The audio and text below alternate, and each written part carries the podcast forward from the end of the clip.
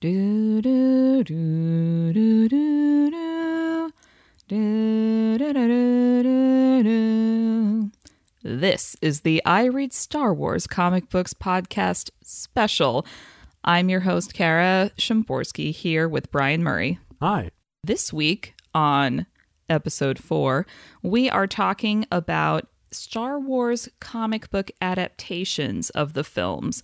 And since there are many of those, we decided to narrow our focus to three of the most recent Star Wars films, specifically Rogue One, Star Wars The Force Awakens, and Star Wars The Last Jedi.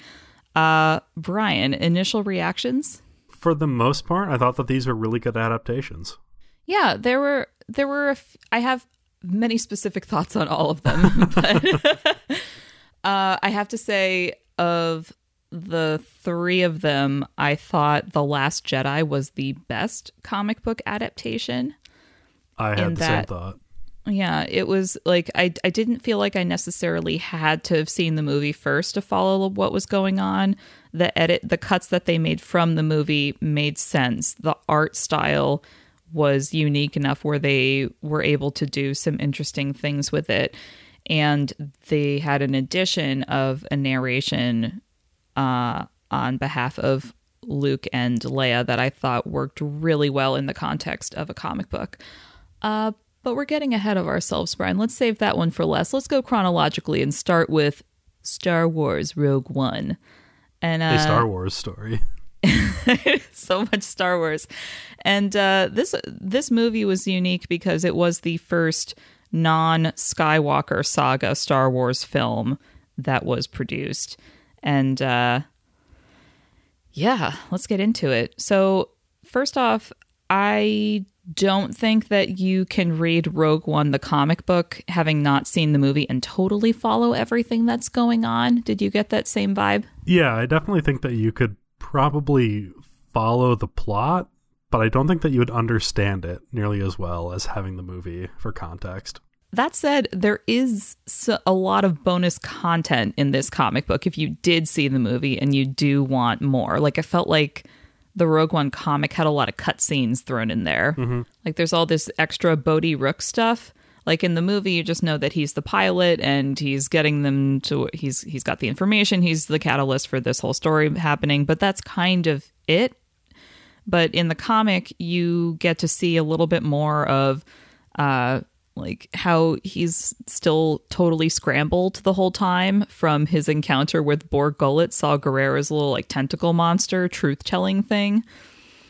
Like in the movie, that's a super brief like, and now his brain's been suctioned with these tentacle things. But it seems like he's fine two seconds later. But in the comic, he is so not fine. He just keeps repeating, I'm the pilot to himself when he thinks no one's listening. And I was like, ooh, what if that had been in the movie?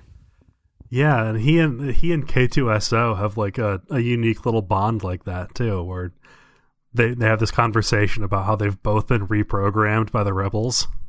Yeah, I thought that worked really well. And I was like, wait, I, I realized that this wasn't necessary for the film. But now that I've seen it in the comic book, I'm kind of wondering if it was and we missed an opportunity here. Yeah, definitely. Uh, other bonus content that I appreciated was all these extra little Mon Mothma moments where you're just like, oh, right, you're a badass. And they always just Yeah. kind of have you standing there. Yeah, definitely. And I uh, I liked how you uh, worked in Catalyst earlier because we did see a couple little glimpses of the Catalyst novel in here as well, with uh, yeah. a little bit of you know not not quite humanizing director Krennic, but I don't know, making it, it. You get these little glimpses of what his life was like before Galen Erso jumped ship and ruined his whole life. Oh, yeah. Poor Krennic, except not really. Except not really, because he does suck.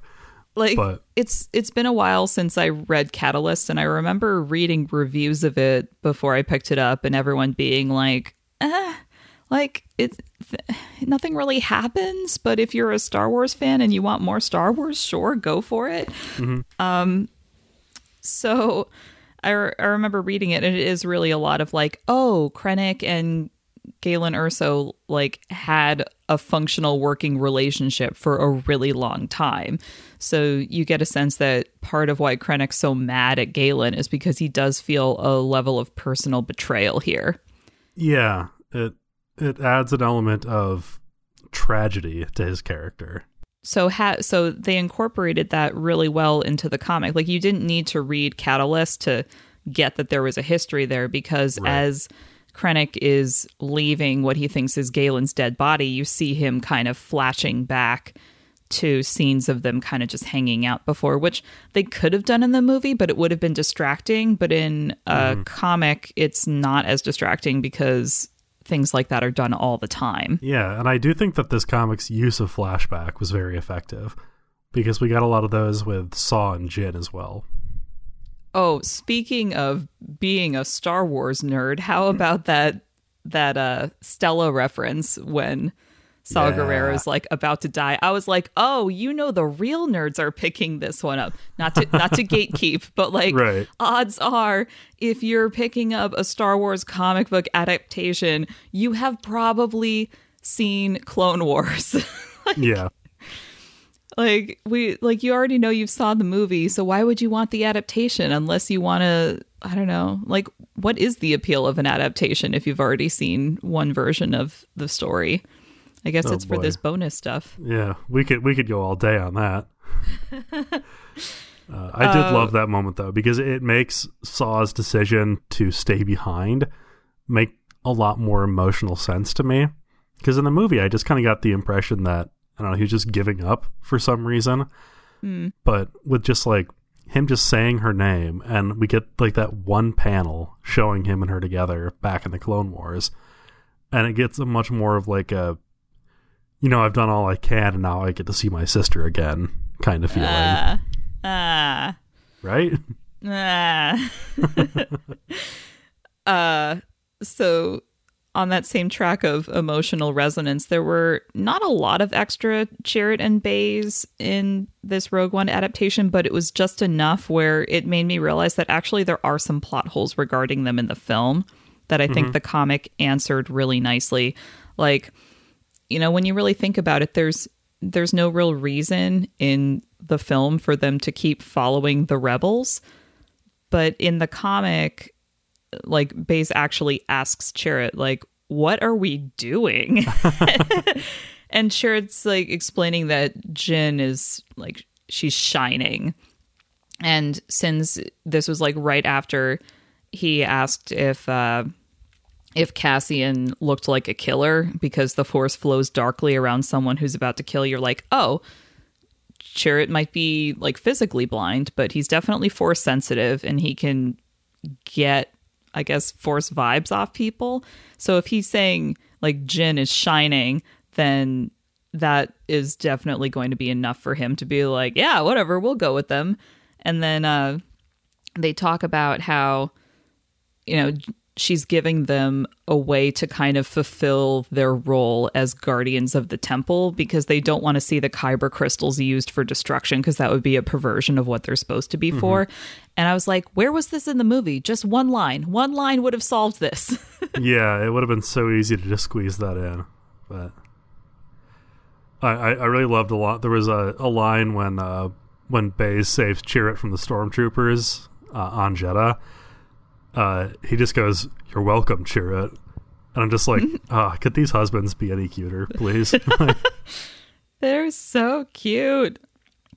Yeah, I, I get emotional about their death scenes regardless of medium because while I was reading the comic, I was just like, no, let's not do this. Um, yeah, there's a little part of me that was like, maybe they'll be fine. no, it's an adaptation, not a reimagination. uh, if only. No. So there were some things that I thought worked better in the movie and some things that I thought worked better in the comic. Like I thought basically all the fight scenes worked better in the movie. I had a really hard time following them in the comic book. Uh some things that worked really well were um, you know at the at the end of Rogue One spoilers at the end of Rogue One you see Leia getting the plans and blasting off in the Tantive 4 and you know that that leads immediately into a new hope but in the comic they were able to reinforce that by ending the comic with the new hope screen crawl and I was like yes That was really good. Uh, like there's obvious go on Oh, I was just gonna mention another, another moment with Leia in this comic. There's one one panel in one of these Saw Gerrera flashbacks where we see Saw talking to Bail Organa, and like little baby Ah. Leia is just staring at Jyn from across this hollow table. And just like I, I just I want I want to see like the YA novel about these two surprising badasses. uh i so this this comic because there was a little bit more I, I guess this comic adaptation didn't work as a straight adaptation because i don't think they were trying to be a straight adaptation i think they were trying to be like here's rogue one but we're going to throw in like all these cutscenes because there were also some more uh bits with is it admiral Raddus yeah. i always want Oh. to say admiral radisson and i'm like nope that's a hotel chain but yeah, no, I'll never forget Admiral Raddus. He cost me a Star Wars bar trivia game one time. oh no It was like the the one question we didn't get was what was his name. but now you will never ever forget. Never um, again. So while reading all this extra Admiral Raddus, where he's like, "Yeah, yeah, yeah, we're gonna go fight," I was like, "Oh my god, the Mon Calamaris are the Hufflepuffs of the Star Wars world." It's like, you know, because like the Gryffindor, like, sorry everyone, we're gonna get Harry Potter for a second, but the Gryffindors are all just like, yeah, we're like brave and stuff, but we're gonna be reckless. Whereas Hufflepuffs are more like, yeah, we're gonna do the right thing, but but do we necessarily have to charge in head first? And I feel like the Mon Calamaris serve this function in the Star Wars universe where they're all like, all right, so uh you like like rebel command can like do their thing but when we're sure that what we're doing is the right thing then we're going to bring our whole fleet everyone's raising their hand at that table in the great hall we're going let's do Yeah. this yeah, and if it comes to a fight, we're down to clown. But So I really appreciated that. I'm just like, man, why like why have we not seen a Mon Calamari Jedi? Like that character would fuck shit up. there was one in the uh, the Young Jedi Knights series. I can't remember what her name was. Bring her back. oh man. Uh, so at the so I read the Rogue One adaptation in uh, trade format. And at the end of that, there's a Cassian Andor K2SO special, which now I think has extra resonance now that we know they've been greenlit for a series on Disney Plus. So I actually did not know that. I'm incredibly excited for it. Yep, yep, yep. So this special was a thing I didn't know I needed, and it's uh how they met. It's Yeah, really it's cute. so cute. And uh With K2SO trying to strangle Cassian. like more than once. yeah, but that's the Star Wars meet cute. yeah. Attempted murder. uh, I appreciated that there was also uh, an effort at Star Wars world building. Something I get frustrated with with Star Wars is when they they are not creative with aliens. I'm like, you could do anything with aliens, but all of them are humanoid like that. That's mm.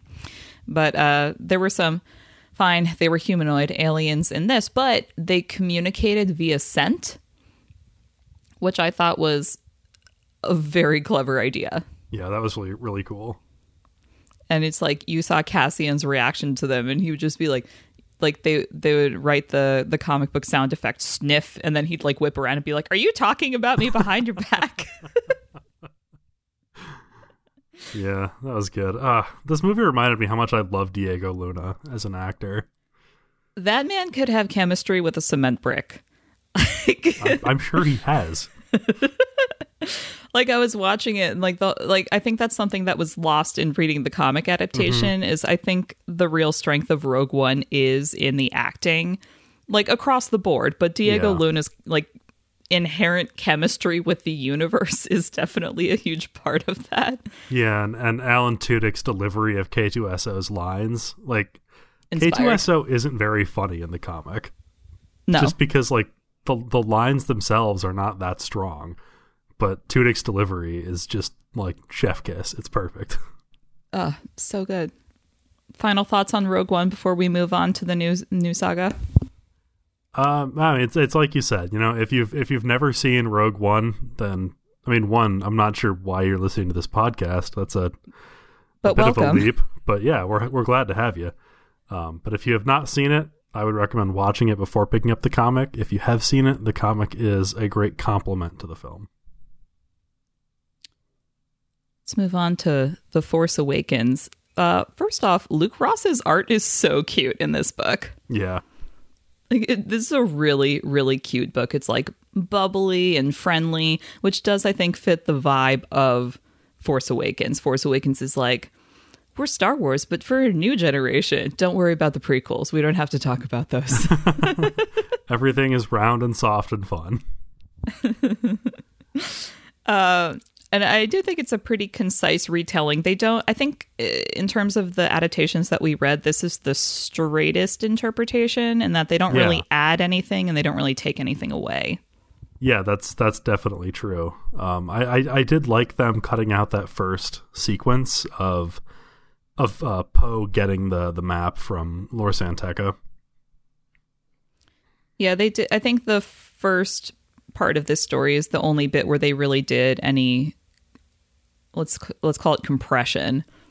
Like Yeah. there's this single page that sums up Rey's life in I think a little bit more of an effective way from the movie because the movie we're just seeing like a day in her life, but in the comic book page with nine panels, they're able to show that this is her day every day, and um, oh god, what's what's that um that dude's name? The Uh, Unkar Unkar Unkar Plutt. Yeah, what a name.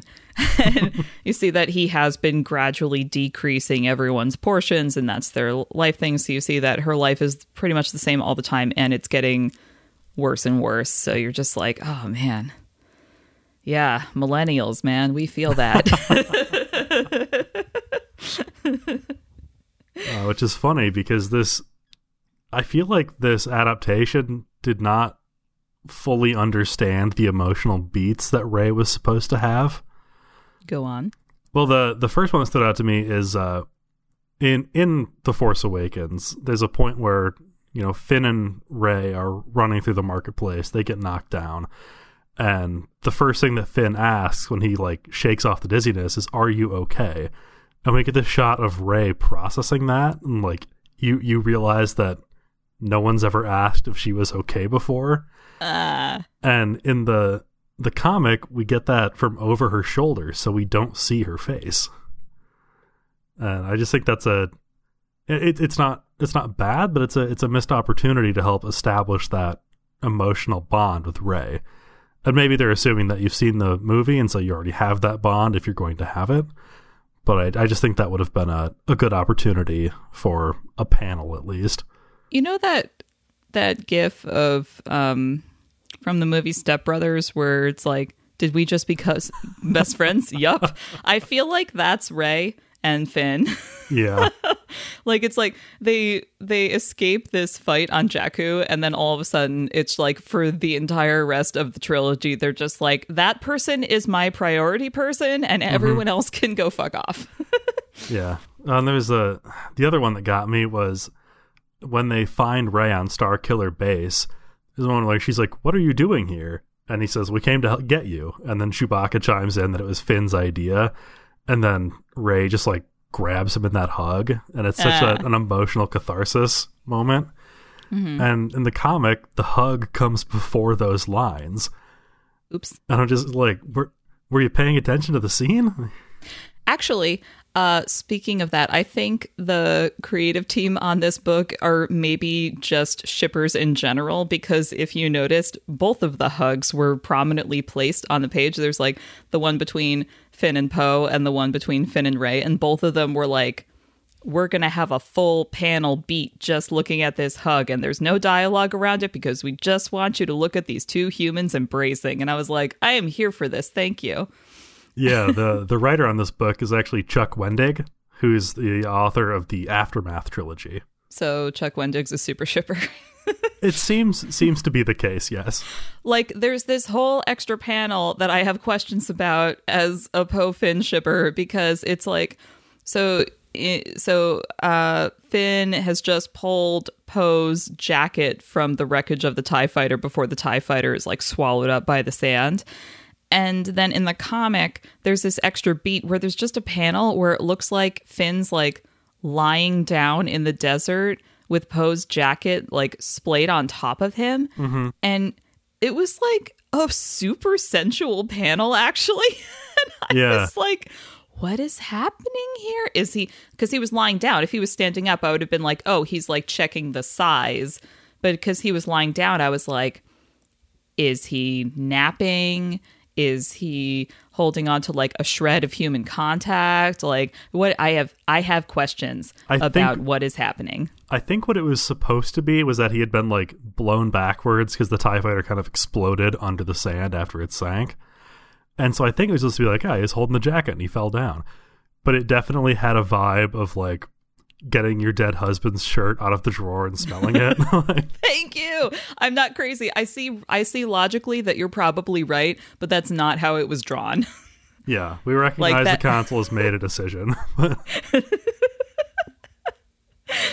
Oh man, uh, I so I don't normally talk about covers, but I have to talk about the cover to The Force Awakens number two because it looks like Poe's in a rock band. so good.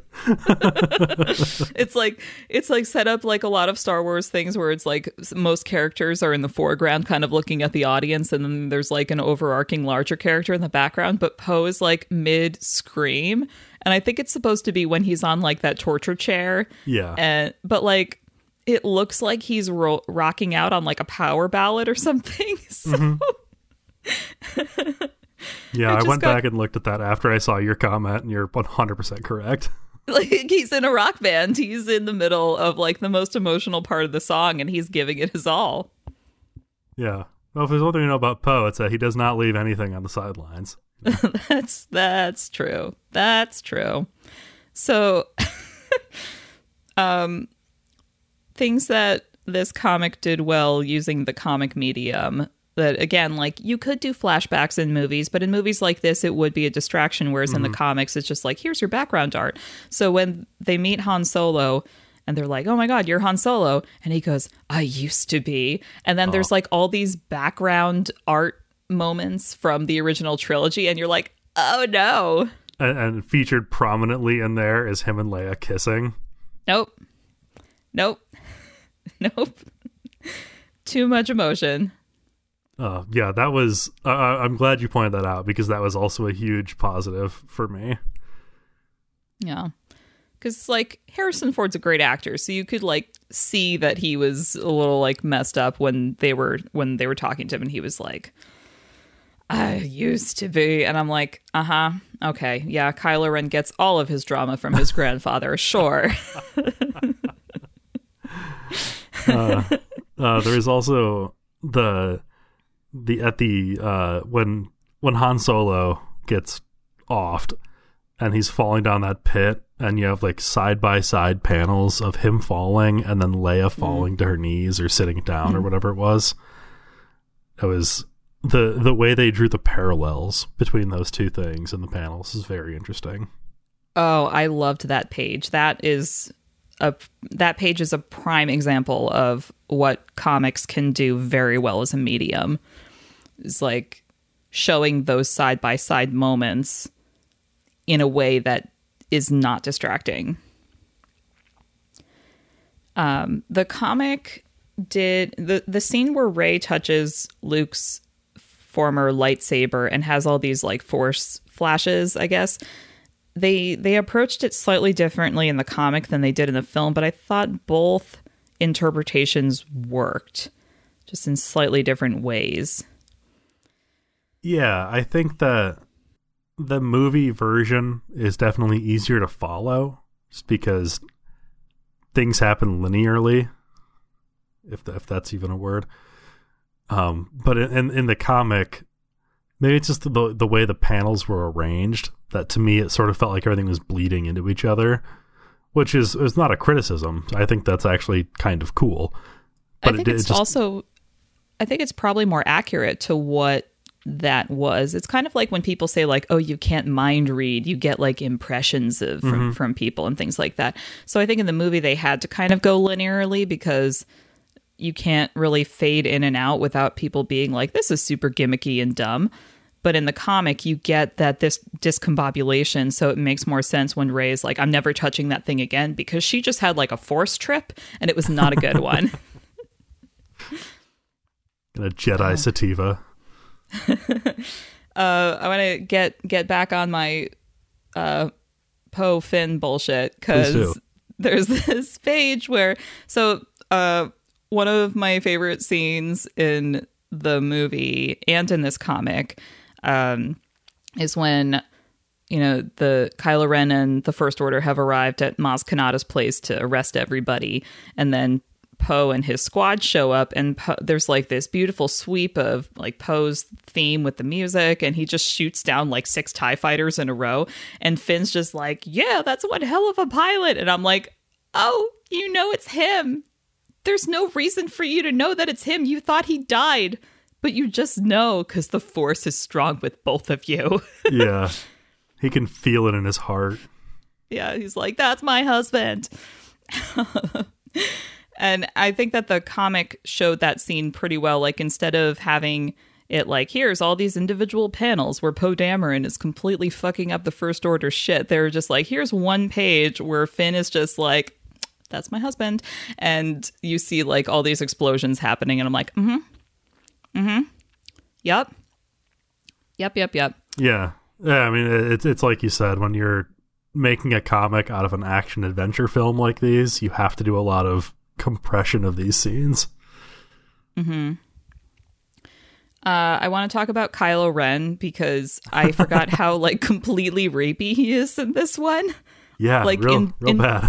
In both the comic and the movie, like Kylo Ren is such a creep, such a creep, Yeah. and his whole I can take whatever I want thing.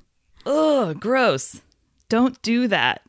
This is a message for everyone. Don't do that. That's not cool. This is this is why I can't get on board with the Reylo shippers. Oh, yeah, it's just it's just like, man, he is super rapey and like when he's sitting and just st- like with the mask on and just staring at her as she's like unconscious in the strap down chair, I'm like, "Bro, no." like it was like vaguely Twilight, but in like a worse way because at least like when Edward Cullen was watching Bella Swan sleep, she wasn't like tied down to a torture chair. We'll leave Yeah. that for 50 shades of gray. Yeah, but he like had not just kidnapped her. uh but I also liked that the artist for this book made the choice to have like when Kylo Ren takes off his helmet, he just looks really pretty. Yeah, Bishon and Kylo Ren. like I have expected there to be sparkles and roses all over that frame. I was like, this was a choice. You heard it here first, folks. Kylo Ren is Tuxedo Mask. but like tuxedo mask after he's been possessed by the like I forget what like the specific name is, but yeah. Yeah, not good tuxedo mask, possessed tuxedo mask. Obviously, yeah. Yeah. So any uh any final thoughts on that one? Kylo Ren's hair is amazing in this book, the end. like I said, it was a pretty straightforward interpretation. Let's let's get into uh, a slight twist on the interpretation for The Last Jedi. So I think that so when The Last Jedi came out, it seemed like people either loved it or hated it. And just let's get it out of the way right now. I fall very firmly into the I loved it camp. Same. And I can see why it was so polarizing because this because The Last Jedi really does subvert or reject everything about the original trilogy. Like like Rey and Poe and Kylo and Finn, like our main characters, are kind of acting as like recklessly and impulsively and we'll figure it out as Han, Luke, and Leia did in the original trilogy, except now those characters have grown up and learned from those mistakes. So The Last Jedi was really kind of our new generation of characters getting a crash course in why acting like that is a bad plan so I could see why people might not have liked this movie in that it kind of said like, "Hey, all those things you thought were good and cool about the original Star Wars trilogy are actually garbage and here's why." Yeah, it, it's definitely like I loved it exactly because it was not like the other Star Wars movies. Yeah, it was very much like it, it, it was the Star Wars movie that took the most risks from the original source material, but that's not a bad thing. That's what I want. Yeah. And re re rewatching The Last Jedi this time, I really did truly notice how many women are in prominent roles in this movie and I'm like, "Yes." Because watching watching Star Wars as a kid and only having Princess Leia and like I got the like my parents got me the extra like DK like visual guides to Star Wars and like those were everything for me because I could learn the names of other girls that were never really given names in the mm-hmm. movies.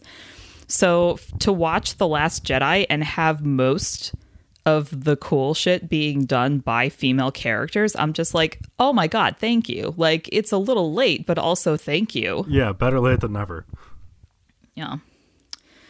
Uh so something that I also noticed on this rewatch of The Force Awakens and The Last Jedi is like Rey can understand Wookiees and droids. Is that a weird thing? Because it seems like she's translating for everyone. Yeah, I don't I don't know. I'm I'm wondering if that's like a a latent force thing. Like she just has like some kind of knack for languages that's amplified by her force sensitivity. Maybe because like Luke could understand R2, I think. Or maybe not because he had that like that like droid translator thing in his X-wing. And I think that's how he was talking to R2. I don't think it was ever really made clear. Yeah, I think that Luke could like get the gist of what R2 was saying, but I don't think that he was necessarily like translating sentences the way the way Rey does. Yeah, like when R2 is basically having like giving Luke his like come to Jesus moment where Luke's like, I'm never going back. And R2's like, Really? Really? Because this hologram from your sister from like 30 years ago says differently. That was a cheap trick. And and I think Luke's just like, You watch your language or something because R2's cursing. But you're right. Maybe it's like, it could be he knows exactly what R2 is saying, or it could be that he knows what curse beep sounds like. yeah. Oh man. Uh reading this comic and like having to having to really examine and think about this this new trilogy made me realize the parallels between the new characters and the original characters and I would like mm-hmm. to share these parallels with you. Please. So I realized that Finn and Han are both Gryffindors who think they're Slytherins. Like, because, okay, so if you haven't read the Harry Potter series, Gryffindors and Slytherins are like kind of like two sides of the same coin. So they're always rivals because they're both like super, uh, let me hit first and ask questions later almost. But Gryffindors are always going to try to do like their whole thing is like bravery like they're going to try to do the right thing but um they they'll definitely punch first and slytherins are very like i am going to put all of my own interests before yours. And that is just who i am and i'm fine with that. So i feel like both finn and han are both like they're really going to do the right thing when push comes to shove but they really really really want to try to be selfish. So like this movie like the last jedi finn is just running and even in the force awakens he's just trying to get away from the first order. And he only really comes back because i guess he like puppy dog imprinted on rey when they first met. And now he's just like nope that's my priority person. But um he in the last jedi his whole like thing with rose is that she's trying to explain to him like hey there's stuff happening around you that's bigger than just you. But he's still like nope the first order is coming and that's terrible and i'm going to get away with it and there's nothing we can do and i feel like han solo also was like well my son's as part of the dark side now and i'm going to run away because there's nothing i can do but he did come back and when he did come back he was like we are not leaving starkiller base until we have helped the people who are flying around pre- helping us and i'm like oh okay han i see through your bullshit fine Yeah. Um, Luke and Rey are both sand kids who just want to see new shit. Yep. Like in the Last Jedi comic adaptation, you even have so one of the things that worked really well with this comic in adding to the story is that Luke Skywalker is kind of our de facto narrator through it. So you do get to see more of his internal monologue when he's thinking about Rey. And he's like, huh, we are very similar. We're both from desert planets and we both want to get out and see the world. And I'm just like, oh, sand babies. Yeah, yeah. He's even like, until one day you stumble upon a droid carrying secret data vital to the survival of the rebellion. And I was like, hmm, hmm look at that. look at that parallel. And then uh, Poe Dameron and Princess Leia are obviously the same because they both have zero patience and zero fucks. Like, Leia might have matured a little bit and be a little like calmer about the decisions that she makes, but ultimately she's just like, oh, oh, you disrupted the chain of command and did a stupid thing and took over this ship while I was unconscious. Stun. Yeah. And I was like, okay, all right. Uh, that's such a that's such a great moment. I mean, I kind of wish that Holdo had gotten to stun him, but yeah, you can only have one person stunning a guy. and Leia was definitely just like, I do not like. I woke up for this. Like, I do not have the time for this nonsense. I I loved uh, Holdo's characterization in the adaptation because there's a there's the, a point where when she's first meeting Poe in the movie, she I can't remember what her line was, but I remember it being like vaguely snarky and sarcastic. Whereas in the comic, she's like, "Oh yeah, no, you're Poe Dameron. I know who you are. I need you to sit your ass down and do what I tell you." Yeah, she's like, "You need to go away now." like, oh, thanks. Yeah. I also uh, like the adaptation gave Leia a dick joke towards the beginning, um, where where when the the first order dreadnought pulls in she's like always with the big ships sometimes i have to ask myself what they're compensating for just like i love it the the last jedi comic adaptation was mostly narrated by luke but there was a moment where leia got some narration in when she does her like force floating thing mm-hmm back to the ship, which is a moment in the movie that I absolutely loved. And people are like, "Does the Force work like that?" And I'm like, "Fuck yeah, sure it does." Yeah, like, and, who knows? But you, right? But uh, you don't really. I was like, she wasn't done yet, and so in the comic, she explicitly goes like, "I'm not done yet." I was like, "Thank you." that's the vibe that I got, but it's nice to kind of see it written out for everyone to see. Like, she is not done, therefore, the Force will help guide her back to life. Uh, and I will never tire of that entire scene. And the. So, something that struck me about The Last Jedi, which again is like, it kind of throws out previous Star Wars stuff, is the whole like running out of fuel is an acknowledged problem that drives a lot of the plot. Yeah. In sure. this and I think this is the first time that logistics have explicitly been mentioned as a thing, which like yeah, like wars are won or lost by logistics at the end of the day. But in Star Wars, it's more like, well, we're using lasers. So we don't have to worry about stuff like that. But it's like, ooh, but you actually do. Yeah, like you're traveling through hyperspace. There's got to be a cost to that, and I like this movie for establishing that.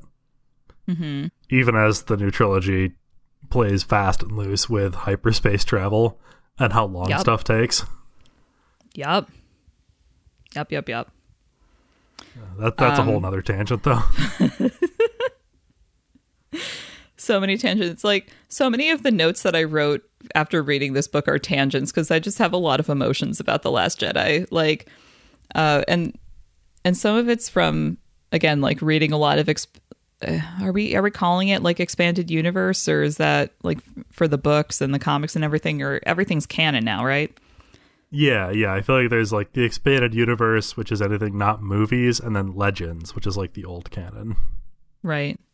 So in uh, Leia, Princess of Alderaan, I think the book is called, you see how Leia and Holdo actually like knew each other when they were teenagers in like the junior senators program or something.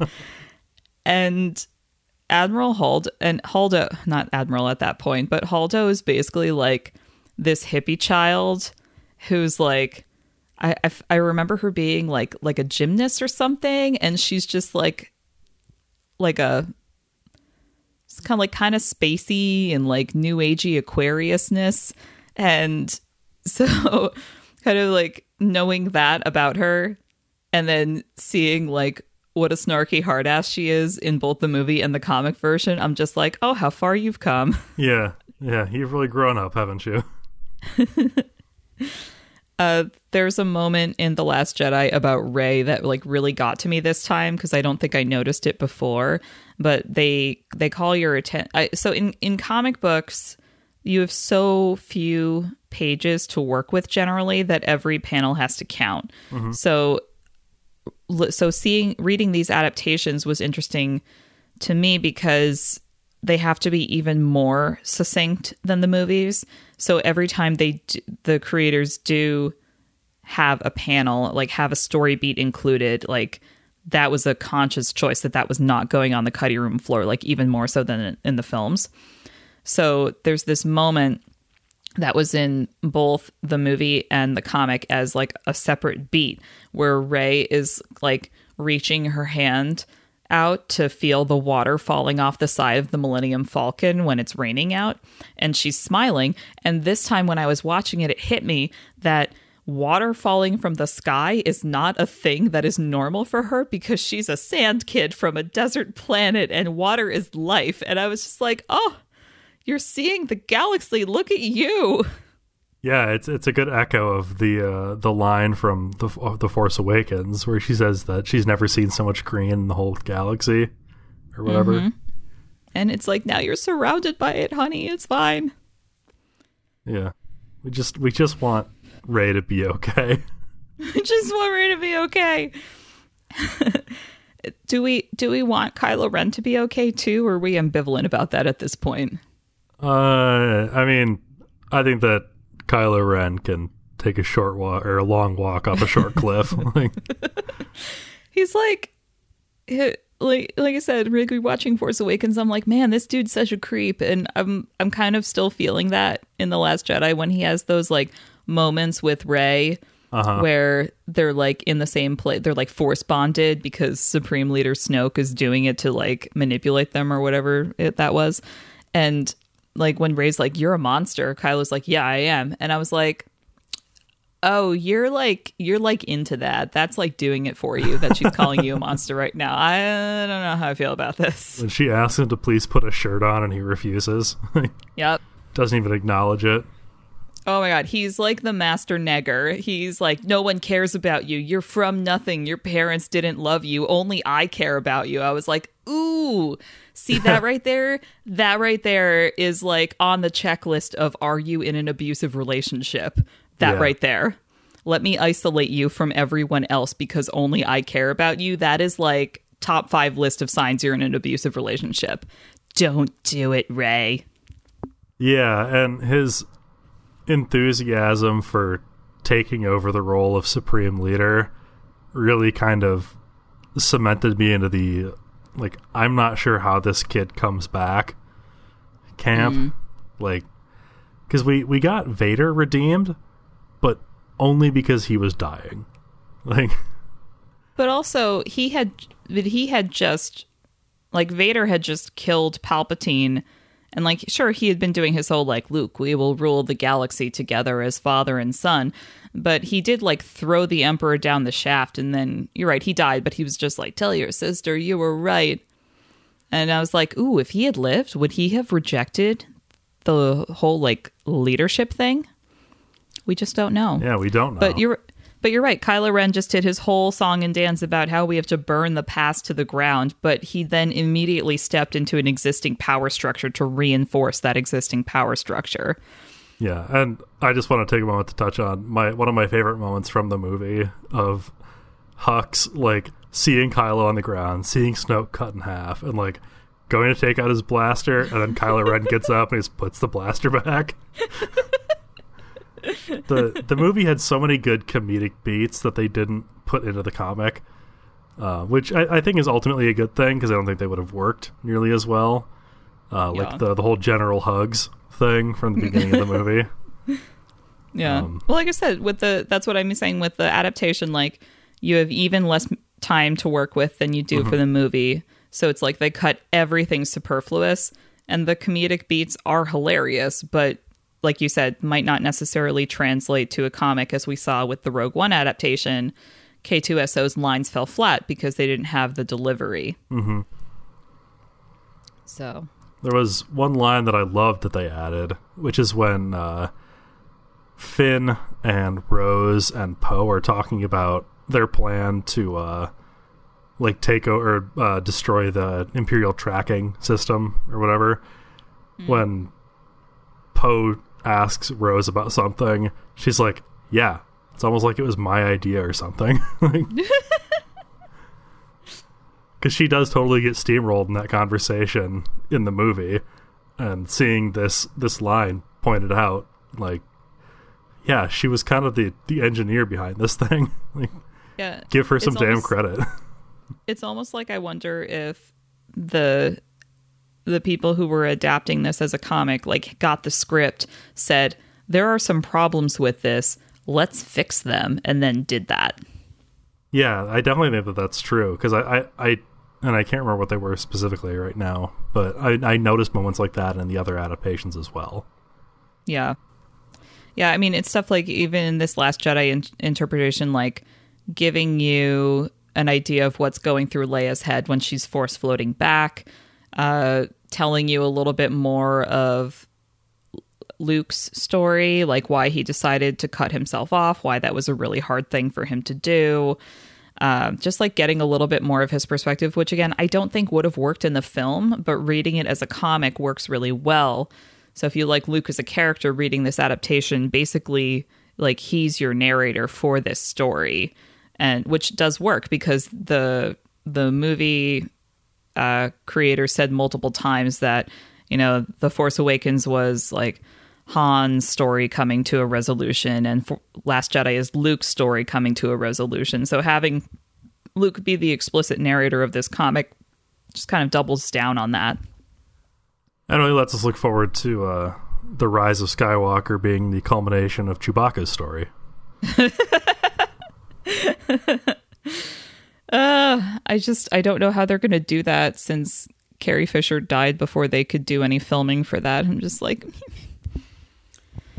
like they're just like, "Oh, we're we're saving the best for last. We're saving Carrie Fisher for last." And then she died and I was like, oh, "Okay."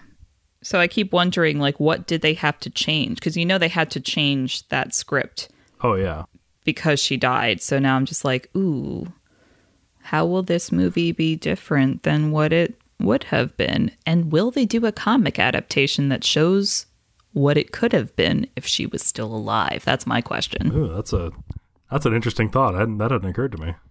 Right? Because I mean they did the Star Wars um the I mean the original script that Lucas had and they turned that into a comic. So now I'm just like, "Oh, but that script that you originally had when you thought you were going to have Carrie Fisher, what would that look like? We can do that as a comic." Right? Like they said they wouldn't CGI her into the movie and just would use footage that they hadn't used from Force Awakens. But Yeah. like comment like doesn't count using people's visage in like comic books and stuff could we do a comic version these are my thoughts Yeah, no, I, I think that's a, a very interesting question. I, I'd, I'd like to see what they do. like they they won't do it but i'm just like ooh but you could do that Maybe maybe we'll get that in like 15 years or something. oh god. Oh man. Um so again talking about things in this comic adaptation that again they have so little time to work with. So the beats that they chose you know are the really meaningful ones. And there are some moments that fuck me up in the movie and also in this comic. Uh luke looking to the horizon with the twin suns right before he dies that that's not cool. Yeah, that that made me cry. That continues to make me cry. And then the end of the movie with that kid in the stables holding his broom like a lightsaber. And i I think that the comic adaptation made like a clearer case for why that end scene is relevant. Mm-hmm. Because like Luke does this whole like th- again through his narration you get to see a little bit more of his perspective. And so when he's telling Rey like I'm not the I'm not the guy you think I am he, he in the comic adaptation he gets a little bit more explicit about how he's like oh man I wish I never told people my story because now I'm like this legend but I'm not that legend. I'm just a guy. And she's like well yeah but maybe we need a legend right now. Mm-hmm. So at the end of the Last Jedi, the movie, when Leia's like, "We have all that we need right here to to continue the resistance," and then they cut to the kid in the stables, listening to the story of Luke Skywalker, and then looking to the stars and holding his broom like a lightsaber. I think that's what Leia was talking about. She's talking about using the power of storytelling to get people to see that there is hope and they can fight back and one person can make a difference. So the comic really made that line that through line clear that yeah maybe the galaxy does need a legend right now and so luke going out to face kylo ren in his like astral projected form was him being like you want a legend i'll give you a goddamn legend Yeah, for sure. so good. Uh the the brushing the, the dust off his shoulder moment. iconic I my theater cheered when I saw that. I remember that from the from the first time I saw it. like i think i waited my whole life for that moment of film and i didn't know it Or the uh the moment of Holdo's cruiser blowing through Snoke's flagship. Ooh. Uh which which got the full panel spread it deserved, or the full page spread. yeah not even not even panel full page because that was i mean the sound cut out and i just remember like like a shock going through my body because i was like oh my god they went there Uh-huh. And then hearing about people who thought that the sound in their theater had broken or something.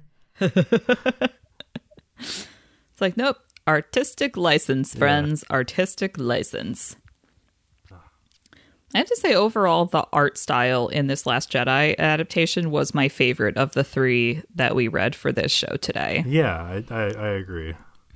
it was like very like all the characters faces were like more on the side of caricature uh-huh. than straight interpretation and there's a lot of like cross hatching that made it feel like kind of a vintage french bande dessinée like i like i i just couldn't shake the feeling that this comic was super heavily inspired art style wise by french comics more so than american ones Yeah, I haven't read a lot of French comics, so I'd have to take your word on that. But Yeah.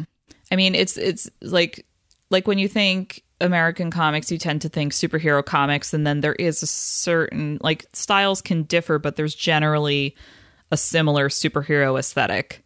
And you can kind of like place the decade by how the style looks, but it's it, it kind of is like more like clean lines or like when you get into the 80s through present day like all these like weird muscles and stuff like that but um since the french style is not as it's basically non-existent superhero wise so all the stories uh tend to be more uh genre oriented historically like um action adventure or westerns or historical pieces or slice of life pieces.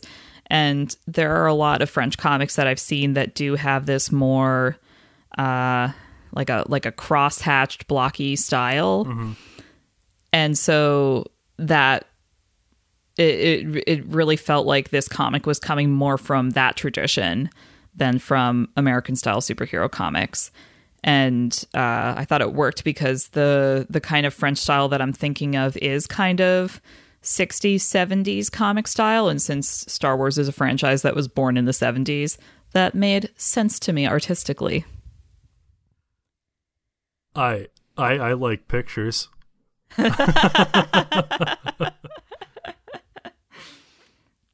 yeah, like the the the whole time I was reading this Last Jedi adaptation, I was just like, man, this art is so good. Yeah. Yeah, I mean I I I didn't notice it specifically, which is for me a good sign because I normally only notice art if I don't like it. So Oh well, then it's a good thing you didn't notice it. yeah, Yeah. So that is that is my final thought for the Last Jedi adaptation. It is my favorite one of the adaptations that we read, and I am obsessed with the art style. and I'm obsessed with the movie.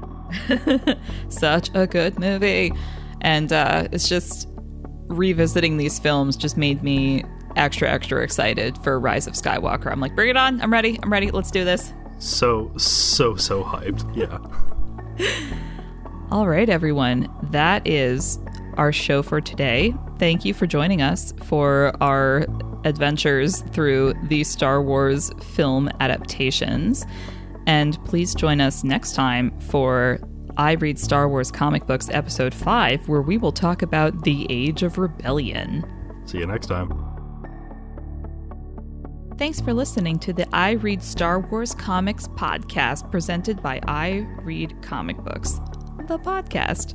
This show was first aired on the IRCB Patreon at patreon.com slash IRCB podcast. Special thanks to all you wonderful supporters out there. Send us feedback about this show at ircbpodcast at gmail.com and check out our website, ircbpodcast.com, for our Discord, zines, and all things IRCB. You can also follow us on Twitter and Instagram at IRCB Podcast. This show is produced by Brian Murray and Kara Zomborski, edited by Xander Riggs, and executive produced by Mike Rappin. Thanks for listening, and may the Force be with you.